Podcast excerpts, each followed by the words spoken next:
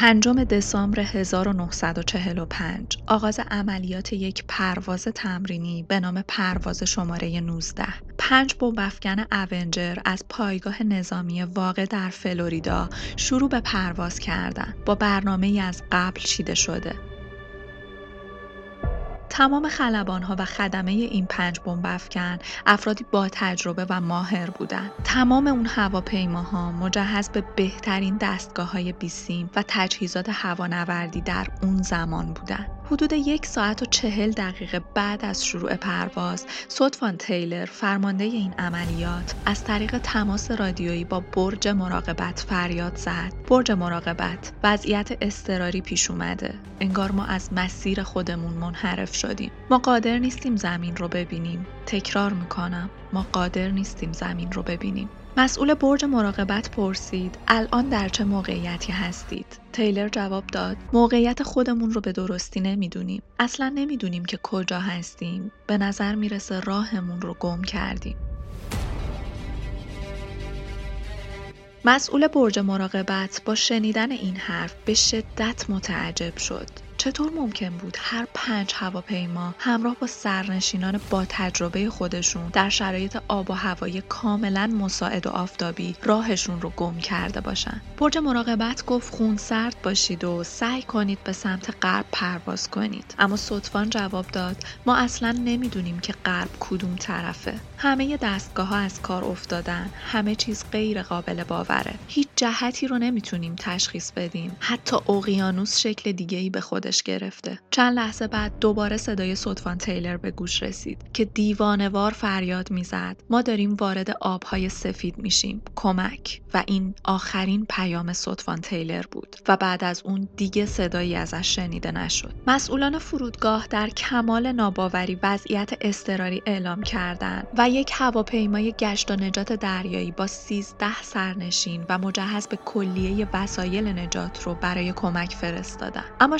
شگفتی این ماجرا اینجا بود که این هواپیما هم به سرنوشت اون پنج بمب افکن دچار شد و برای همیشه ناپدید شد. ماجرا اما از این هم پیچیده تر میشه. ساعتی بعد برج مراقبت پیام ضعیفی رو دریافت می‌کنه که مربوط به یکی از هواپیماهای پرواز شماره 19 بود. هواپیمایی که انگار هنوز در حال پرواز بود در حالی که با محاسبات برج مراقبت دو ساعت پیش باید بنزینش تموم شده باشه این امید رو برای پیدا کردن هواپیماها بالا برد. اما روزها جستجو هیچ نتیجه ای رو برای پیدا کردن لاشه اون هواپیماها به همراه نداشت. این ماجرا و ماجراهایی مشابه در یکی از اسرارآمیزترین نقاط کره زمین به نام مثلث شیطان یا همون مثلث برمودا رخ داده.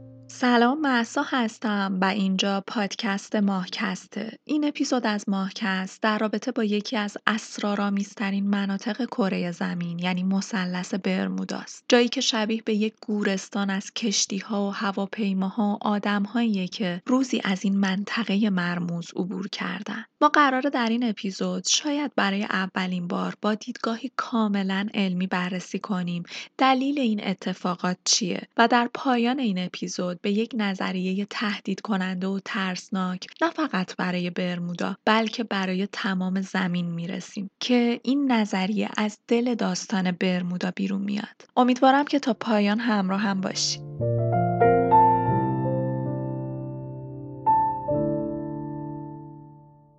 می‌خوایم به بدنامترین و منحوسترین تکه اقیانوس در روی زمین سفر کنیم. بهش کوچه طوفان یا مثلث شیطان هم گفته میشه. مساحتی حدود یک میلیون و هزار کیلومتر داره. از موقعیت دقیق مثلث برمودا بگم براتون سه خط صاف رو اگر بین این سه رست بکشیم یعنی میامی، برمودا و کورتوریکو که در قلب اقیانوس اطلسه به مثلث برمودا می‌رسیم. ناحیه‌ای تقریبا به اندازه آلاسکا. این مکان محل ناپدید شدن بیش از پنجاه کشتی فقط در قرن اخیر بوده و البته محل کشته شدن حداقل هزار نفر. بیش از 300 لاشه کشتی کشف شده در اون مکان وجود داره. بماند که تعداد زیادی از کشتی ها و هواپیماها ناپدید شدن و حتی لاشه ای هم ازشون باقی نمونده. بریم بررسی کنیم دونه به دونه اتفاقاتی رو که در برمودا رخ میده با توضیحات و تحقیقات علمی. سال 1609 اولین کشتی از این مکان عبور می‌کنه و از همین زمان هم درد سرها شروع میشه. گزارش هایی از مثلث برمودا در دسته که خبر از گیر افتادن کشتی ها در این منطقه میده. انگار نیروی کشتی ها رو قفل می‌کنه و اجازه حرکت رو به اونها نمیده. اما این تمام داستان نیست. در کشتی هایی که در این منطقه گرفتار میشن مرگ های مشکوکی اتفاق میفته مرگ های ناگهانی و یا حتی درجاتی از دیوانگی و جنون آنی در آدم هایی که با اون کشتی ها سفر می‌کردن دیده میشه. خیلی به نظر عجیب و غریب میاد. داریم از قرن 16 17 حرف می‌زنیم. به نظرتون آدم های اون زمان در مواجهه با این اتفاق چه تعریف و توضیحی می‌تونن داشته باشن؟ همین الان شنیدن این اتفاق ذهنمون رو به سمت نیروهای ماورایی می‌بره. اما همیشه توضیحی وجود داره که ما هنوز پیداش نکردیم. هرچند که این ماجرا خیلی وقت برامون حل شده. وجود نوار بزرگی از سارگاسوم که در واقع نوعی جلبکه و در ها به وجود میاد و البته که در خلیج فارس خودمون هم به وفور دیده میشه. اما خب ما در خلیج فارس اتفاقاتی شبیه به برمودا رو نمی‌بینیم. پس یه وجه تمایز مهم باید این وسط وجود داشته باشه. دریایی از سارگاسوم در مثلث برمودا وجود داره که تا کیلومترها زیر آب ادامه پیدا کرده و یکی از خطرناکترین بخش های مثلث برمودا رو ساخته. قصه های تاریخی از کشتی های وجود داره که وسط این فرش های بزرگ روزها و هفته ها گیر کردن. چون رها شدن از این گرفتاری به شدت مشکله. اما این هم همه ماجرا نیست. چون همونطور که گفتم داستانهایی از مرگ های ناگهانی بعد از این گیر افتادن ها وجود داره. حتی افراد کشتی بعد از این اتفاق به جنون و دیوانگی کشیده می شدن. فقط تصور کنید این اتفاق رو. کشتی ناگهان جایی متوقف میشه و تکون نمی‌خوره و افراد شروع می‌کنن به مردن به علائم جنون نشون دادن که چقدر می‌تونه ترسناک باشه. اما این هم به جلبک ها برمیگرده. سارگاسوم ها وقتی کنار هم جمع میشن شروع به فاسد شدن می‌کنن و بوی رو ایجاد می‌کنن که بی نهایت سمیه. این بوها آدم ها رو به دیوانگی میکشونن رو مغز تاثیر می‌ذارن و حتی باعث مرگ ناگهانی افراد میشن. اما از این داستان یک سوال مهم باقی میمونه که در بخش بعدی بهش جواب میدم. اینکه ما در خلیج فارس خودمون هم سارگاسوم داریم چه تفاوتی بین اینجا و مثلث برمودا وجود داره؟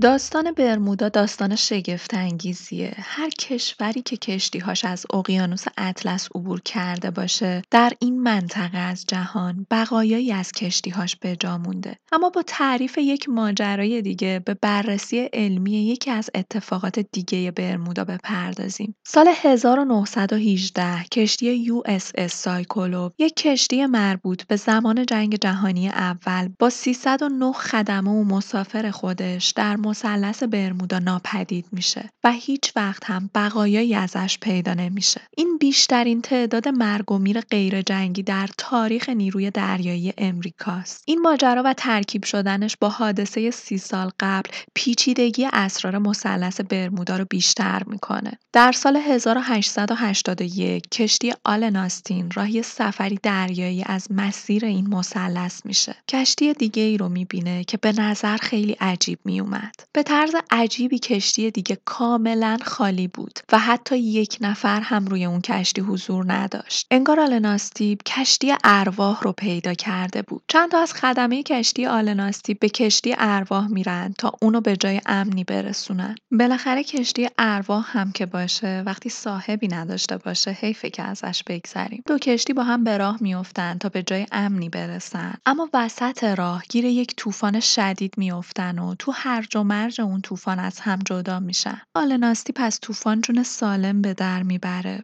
و با نگرانی به دنبال کشتی ارواح و خدمه هایی که به اونجا فرستاده بودن میگرده. بالاخره پیداشون می‌کنن اما وقتی وارد کشتی ارواح میشن خبری از خدمه ها نبود. باز هم کسی توی اون کشتی نبود. بریم سراغ دلیل این اتفاقات.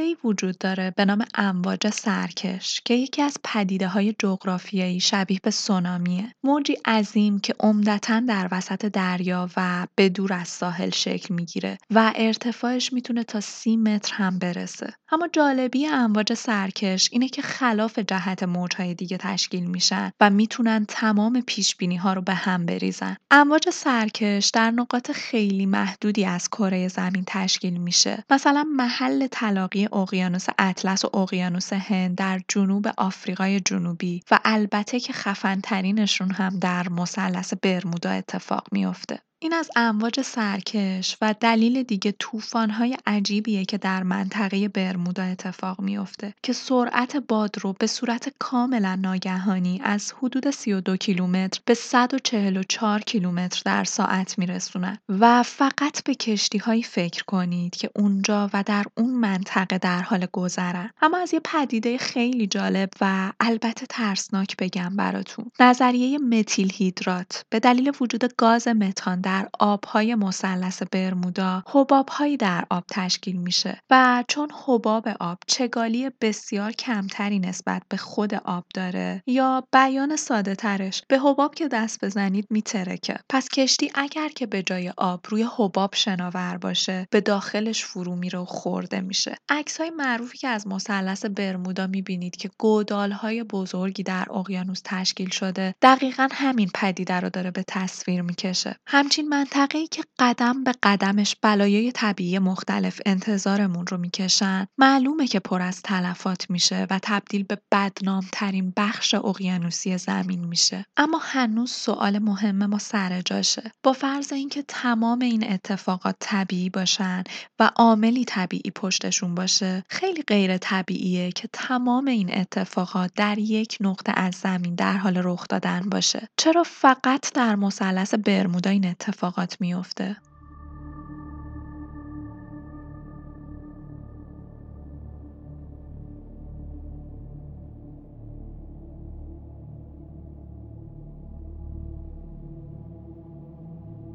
اتفاقات مثلث برمودا فقط به اتفاقات روی آب خلاصه نمیشه. تمام بررسی هایی که انجام دادیم بررسی هایی بود که طریقه بلعیده شدن کشتی ها رو برامون روشن می‌کنه. اما مثلث برمودا پر از لاشه هواپیماست. روایتی که از پرواز تمرینی روی اقیانوس اطلس در ابتدای اپیزود داشتیم، روایت یکی از چندین هواپیمای مفقود در مثلث برموداست. چیزی که در همه این پرواز های تسخیر شده در برمودا مشترکه تکون خوردن اقربه های قطب نماست. در بالای منطقه برمودا همه چیز به هم میریزه. مسیریابی امکان پذیر نیست چون هیچ قطب نمایی اونجا درست عمل نمی‌کنه. هایی که از مثلث برمودا نجات پیدا کردن از پدیده‌ای به نام مه مغناطیسی حرف می‌زنن. ابری که دور هواپیما رو احاطه می‌کنه و میدان دید رو تیره و تار می‌کنه. فرق پرواز در مه مغناطیسی با شرایط عادی اینه که در مه مغناطیسی نمی‌تونی به میدان دید و حواس تکیه کنی. حتی ابزار و وسایلی برای هدایت در اختیار نداری. به این شرایط سرگیجه رو هم اضافه کنید و بعد به عاقبت پرواز بر فراز مثلث برمودا فکر کنید. یه جورایی انگار در اون شرایط قطب نمای زیستی انسان هم از کار میفته. تعادل از دست میره یا بهتره بگیم تمام کنترل از دست میره. ای از هواپیما در مثلث برمودا پیدا شده که استخوان خلبان و کمک خلبان در اون باقی مونده. خلبان پاهاش رو روی شیشه جلو گذاشته بود. انگار که می‌خواست پنجره هواپیما رو بشکنه و فرار کنه و کمک خلبان قطب نمای مغناطیسی هواپیما رو از جا کنده بود و یه جوری نگهش داشته بود که انگار دعا می‌کرده کار کنه.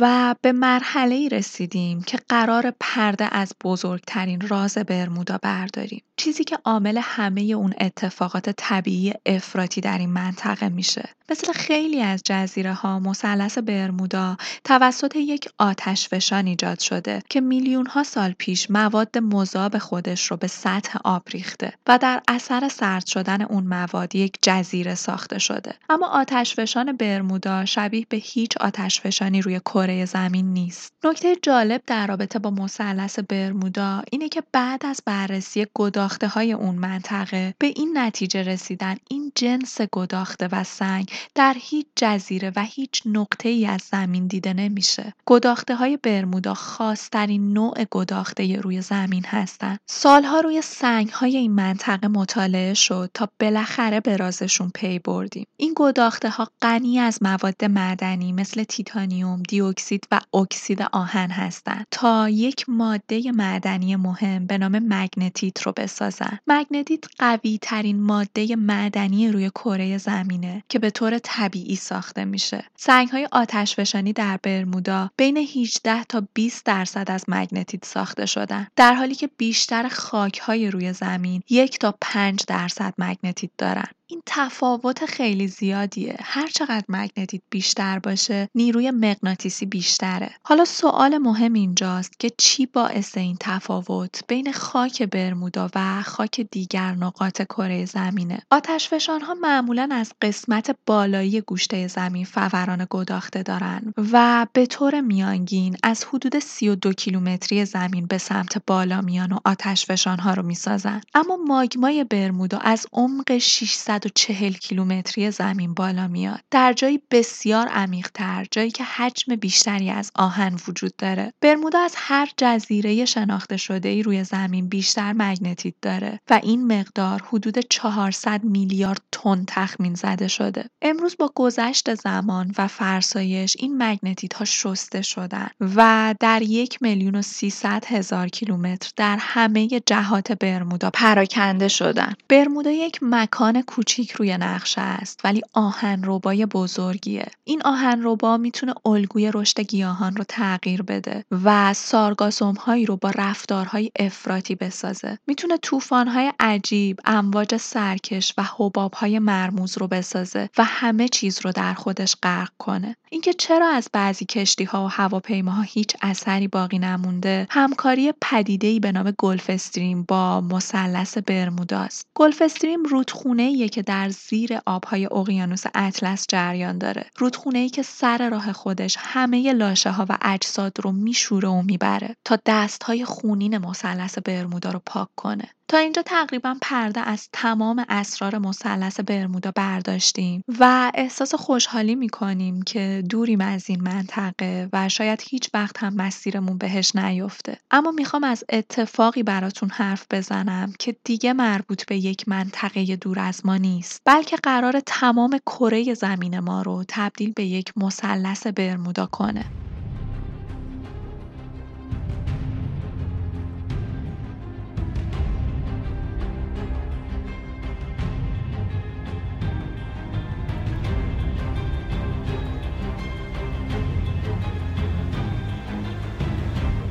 سال 1980 یک کشتی کمکی 120 متری نزدیک به ساحل دیتونا غرق شد. در 400 کیلومتری شمال میامی. سال 1991 یک پرواز مسافربری در شرق ساحل جورجیا سقوط کرد. سال 2018 خلبان یک هواپیما پایپر پی ای 31 از کارولینای جنوبی به سمت باهاما در فاصله 160 کیلومتری ساحل درخواست اورژانسی برای تغییر مسیر مسیر هواپیما داد. بعد از اون نه صدایی ازش شنیده شد و نه دیده شد. این اتفاقات در مثلث برمودا رخ نداد. به جای اون در مثلثی دیگه در 1600 کیلومتری شمال غرب مثلث برمودا این اتفاقات افتاد. با این اتفاقات نظریه جدیدی به وجود اومد. به نظر میاد مثلث برمودا داره جابجا میشه. متخصصان میگن تراکم بالای مگنتیت در این منطقه با میدان مغناطیسی زمین تداخل پیدا می‌کنه. در رابطه با میدان مغناطیسی زمین در اپیزود مربوط به خورشید توضیح دادم. در واقع بخشی از دلیل اون پدیده های افراطی طبیعی در برمودا نتیجه همین تداخله. اما نکته مهم اینجاست که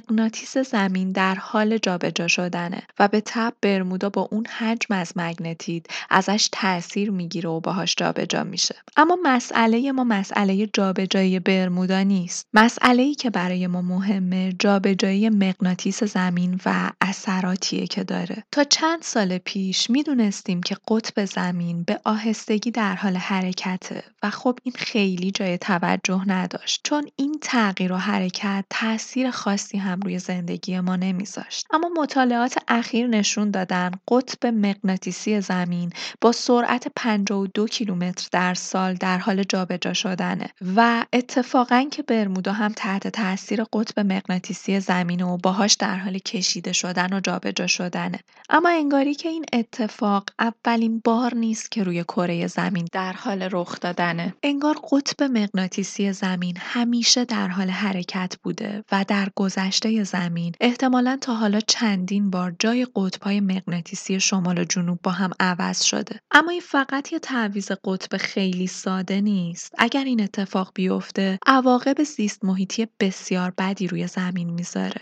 در اپیزود خورشید بهش اشاره کردم. خورشید بادها و طوفانهای خورشیدی رو می‌سازه که اگر به زمین برسن در لحظه شاید تمام حیات روی زمین به خطر بیفته و زمین ما تبدیل به یک بیابون تمام ایار بشه. اما همین میدان مغناطیسی از زمین در برابر طوفان‌های خورشیدی محافظت می‌کنه. رفتار افراطی آب و هوا رو در برمودا با هم بررسی کردیم. با جابجایی قطب زمین کل سیاره به اون آب و هوای افراطی دچار میشه. پرتوهای فرابنفش وارد جو میشن. جو به شدت یونیزه میشه. شفقهای عجیبی سراسر آسمون رو پر می‌کنن و باعث طوفان‌های آخر و زمانی میشن. تمام سیستم برق زمین با این اتفاق مختل میشه و اگر مایی وجود داشته باشه برای همیشه ارتباطات خودمون رو و تمدنی رو که در 300 سال اخیر ایجاد کردیم از دست میدیم. شبکه های الکتریکی خطوط لوله های نفت و گاز ارتباطات تلفنی ماهواره‌ای تلویزیونی پروازهای هواپیما و چیزهایی که حتی نمی‌تونیم فکرش رو کنیم از بین میره. شبیه به اینه که دستتون رو مستقیما توی ماکروفر بذارید و اون اشعه ها مستقیم بهتون برخورد کنه.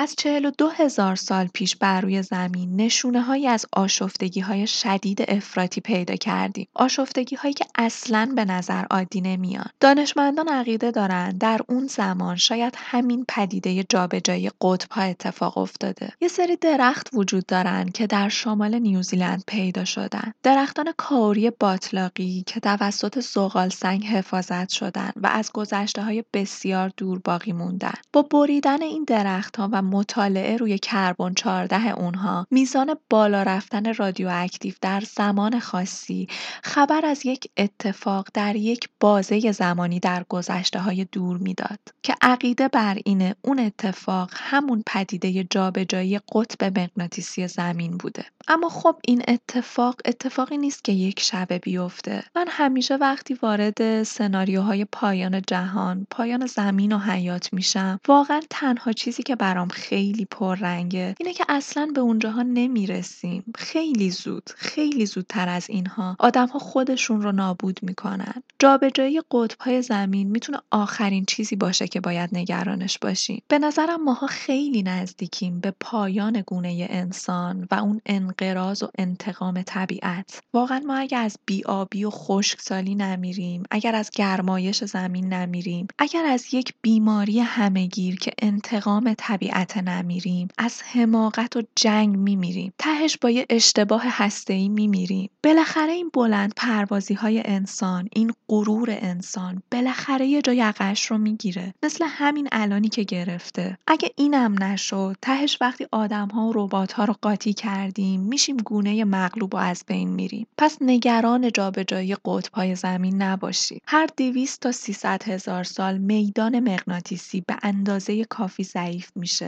و باعث جابجایی قطب‌های مغناطیسی میشه. فرایندی که به گفته ناسا می‌تونه صدها یا هزاران سال طول بکشه.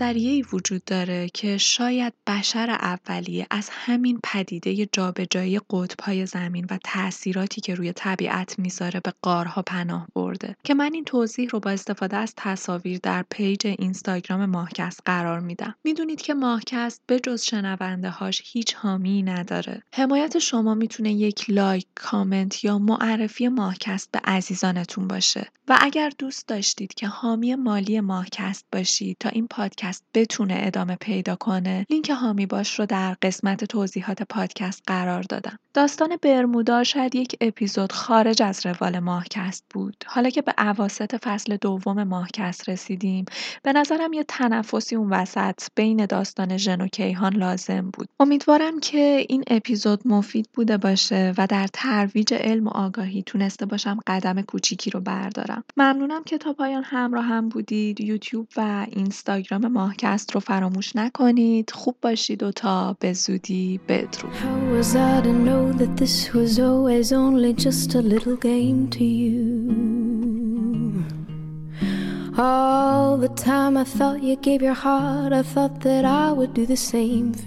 All.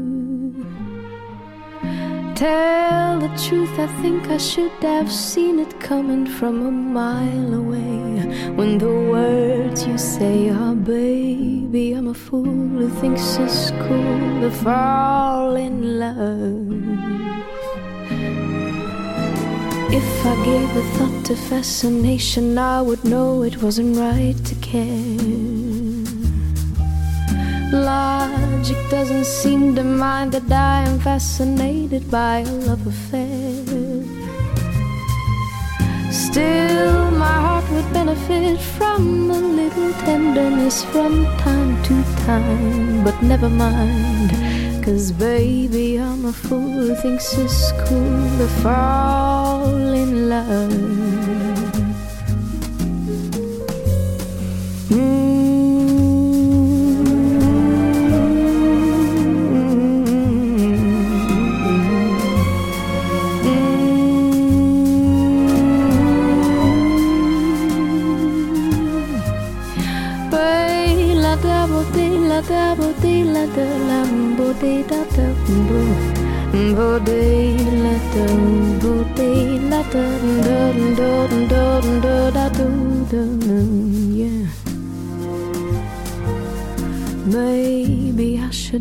On just a moment and be sure it's not for vanity. Look me in the eye and tell me love is never based upon insanity. Yeah. Hear the way my heart is beating, hurry up, the moment's fleeting. Kiss me now, don't ask me how. Cause, baby, I'm a fool who thinks it's cool to fall. Baby, I'm a fool who thinks it's cool to fall. And I would never tell if you became a fool and fell in love.